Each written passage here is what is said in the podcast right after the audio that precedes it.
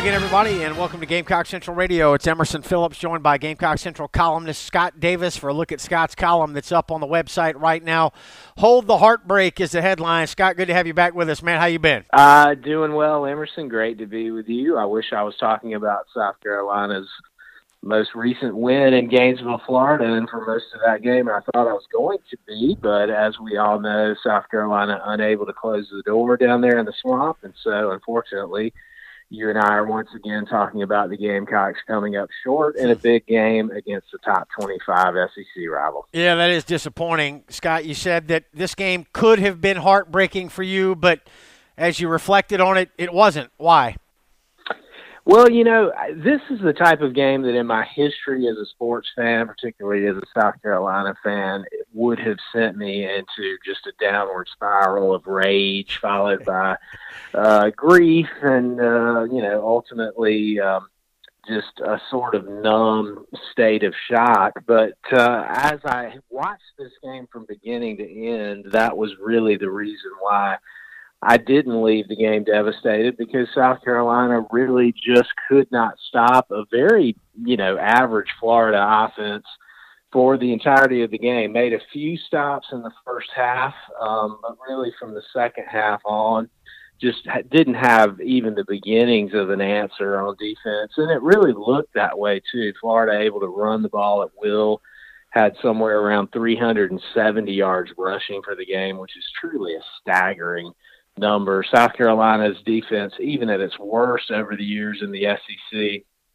has not surrendered numbers quite that eye popping. So when you look at all of those things taken together, it's hard to come away from a feeling with a feeling that the Gamecocks were robbed down there in Gainesville or that, you know, the ball just didn't bounce their way. They did have a few unlucky breaks that I spoke to in the column, but the reality is they probably should have lost that football game and at the end of the day, that's exactly what happened. So I don't know how really you can be too disappointed by that outcome. Yep, Gamecocks just had no hope of stopping Florida in the second half, and there was no heartbreak to it, according to Scott in his column this week. Scott, you have game balls each week in your column and also deflated balls that you hand out every week. And this week it's the Who's Fired Up about the AutoZone Liberty Bowl game balls of the week. First one goes to Debo. Yeah, it does. It's good to see Debo back in the uh, in the game ball um, list there. He was has always been a mainstay since he's been a Gamecock, and so it was nice to see him kind of have a vintage Debo Samuel day. He certainly hasn't underperformed this season, but I think by the standards that we're used to with him, it hasn't been one of those kinds of years where he just you know, jumped out from your TV screen and and kind of throttled you by the throat and said, "Hey, take notice of of how special I am as a college football player." Hadn't been one of those kind of seasons, but he's been solid in this game. Looked like the Debo Samuel that we're used to seeing. He almost broke a length of the field touchdown on a screen pass from Jake Bentley, and even made a big play on special teams. So good to see him back in there. And as you mentioned, you know, I named it after the Liberty Bowl. It's going to be something like that for South Carolina, assuming they can finish off this season, beat Chattanooga, beat Akron. Don't think any sane human being is expecting them to do much against Clemson. So if you can finish the season at seven and five, that's probably a destination or something like it that you'll find yourself in during bowl season. And if the Gamecocks had been able to win on the road in Gainesville, then you could have been potentially talking about a New Year's Day bowl. But now you're not. A game ball as well for getting the tight ends more involved. Scott, this is a frequent refrain from Gamecock fans: get those tight ends more involved. And Saturday, the Gamecocks did that. Yeah, it's it has been since I've been watching South Carolina going back to the 1980s. I remember particularly in the 90s when Brad Scott was the head coach and then on into the Lou Holtz era, it seemed like something fans just harped on just about every season. It hasn't changed even on through the Steve Spurrier uh, regime. And now with Will Muschamp as head coach, fans just want to see tight ends catching the football for whatever reason. And on Saturday that happened Jacob August, Kyle Markway, a couple of touchdown catches, which is really rare to see. And K.C. Crosby had a big first down grab as well. So the Gamecocks have some weapons there if they can find a way to use them. You know, we've gotten used to seeing Hayden Hurst catch a lot of balls the last few seasons, and then this year, just not a lot of uh, production from the tight end uh, position.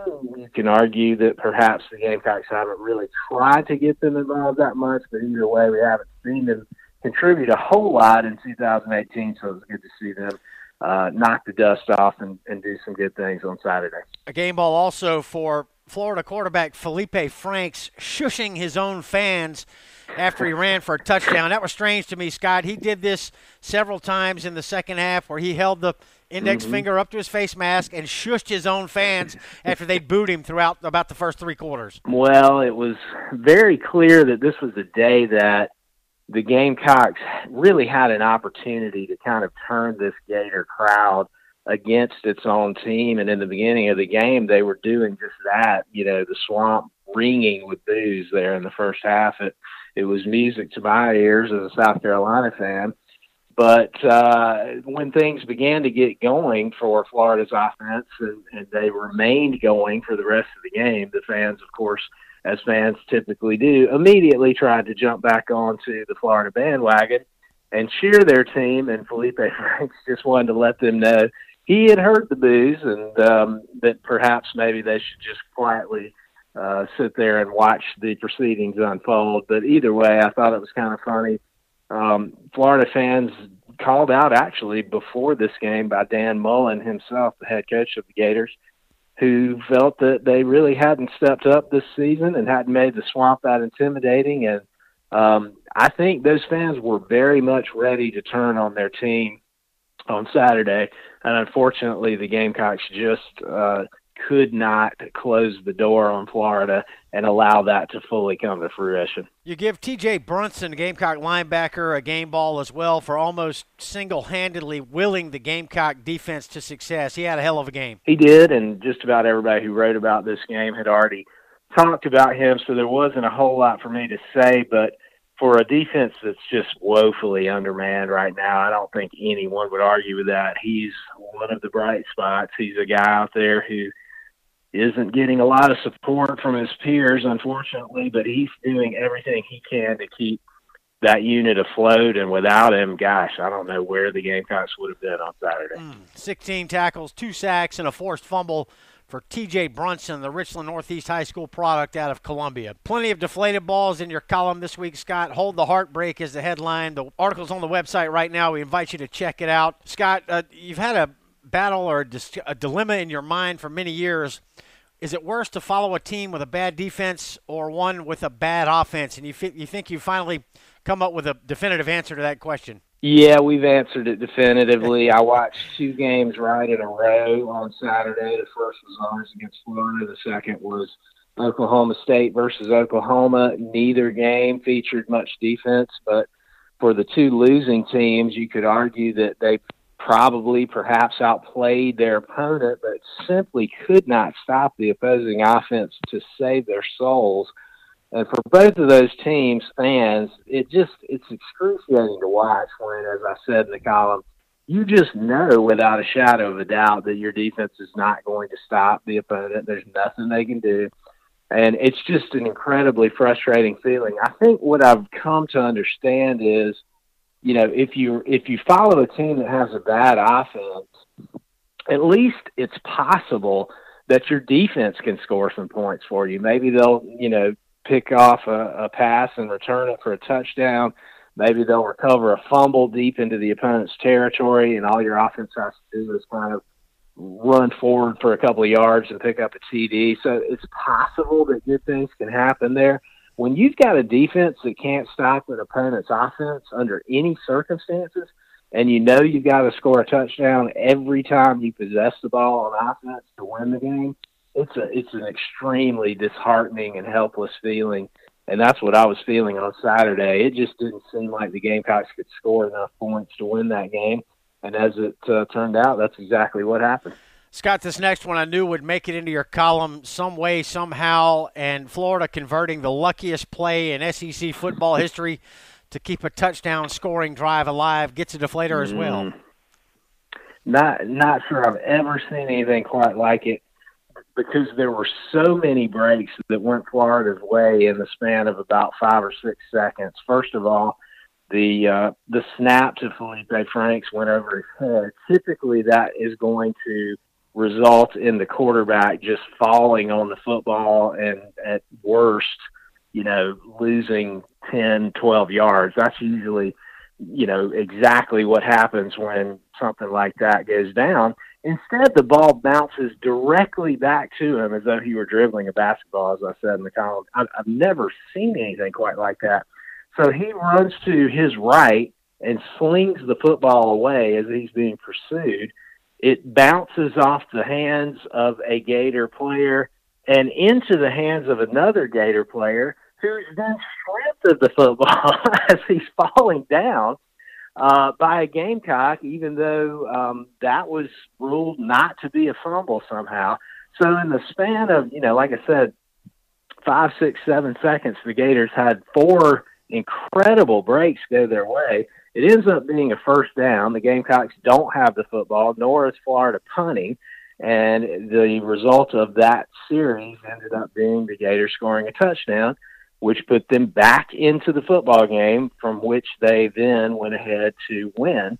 So I'm not saying that that play by itself is the reason South Carolina lost the game because it's not. You, when you give up 530 yards of total offense, you've done a lot of different things to lose the game. But it was just emblematic of how that second half just simply went against South Carolina in every way, shape, and form that it could. Plenty of deflators to choose from in this week's Scott Davis column. Scott will wrap the podcast today with play calling, particularly in the fourth quarter. A lot of fans disgruntled about the fact that the Gamecocks stuck with the run game, even though they were not producing mm-hmm. yards on the ground with that big lead in the second half. Yeah, there's been a lot of discussion about that, no question. I think uh, some uh, effort by some to defend the coaches that you know perhaps Jake Bentley uh, pulled out of possible passing plays into running plays, or had the option to go with a run or pass, and based on what he saw from the defense. He believed that the best option was to run the football, and that may be the case. I think what I would say to that would be at any point in time, the Gamecocks could have either called a timeout or, you know, signaled into um, their quarterback Jake Bentley that you know what we need to throw the football right here. If if they if they really had to throw the ball, the the coaches coaching staff could have made sure that that happened, and they didn't. And as a result, at one point in the fourth quarter, I counted South Carolina ran five consecutive running plays. Um, and uh, did not really do much when they had the opportunity. I know the running game was working early. I get all of that, but it was clear that they had to keep scoring if they were going to win that game. There was no possible way that they were going to continue to hold off the Gators on offense for the remainder. They certainly didn't. The point that even with a um, 17 point lead, you know, late in the third quarter, South Carolina was actually behind in this football game with more than four minutes remaining. So it's not like Florida scored with, you know, as time expired to win the game. They got behind fairly quickly. And so they then had to score. And at that point, they, you know, there were a few drop passes, some pass plays that they did attempt at that point didn't work. But to me, the damage was already done. They should have been trying to put points on the board really every time they had the ball. And if there was any effort whatsoever to run the clock out, if that's what was happening, I don't think it was wise. Rough week this week for the Gamecocks. Hold the Heartbreak is the headline of Scott Davis's column that's on Gamecock Central right now. We invite you to check that out. Scott, the Gamecocks will try to get it back on track with Chattanooga coming to town on Saturday and then the big Clemson game coming up next week. Yeah, looking forward to this last stretch here. The Gamecocks still have a chance to win seven games. It looked like this season could be extremely ugly, and then in the last few weeks, they've won several games that could have gone either way, which has salvaged this season somewhat. But unfortunately, the Florida loss is going to keep it from being a special season. At best, this is going to be you know, a slightly better than mediocre year for South Carolina, perhaps even a step backwards. But I, I still think it's it's progress if they can go seven and five and get to a bowl, no matter what that bowl is. They need to take care of business in these two games. They'll be favored in the rest of the way. And then Clemson, I, you know, I could sit here and say, hey, let's just see what happens. But I think we know what's going to happen there. So win two out of three, get to a bowl, and uh, all is not lost as we look to the future. All right, Scott, we appreciate you. We'll do it again next week. Thanks very much. Sounds good, Emerson. Talk to you later. All right, that's Scott Davis, our columnist, and I'm Emerson Phillips, and this is Gamecock Central Radio. Thanks for joining us on GCR.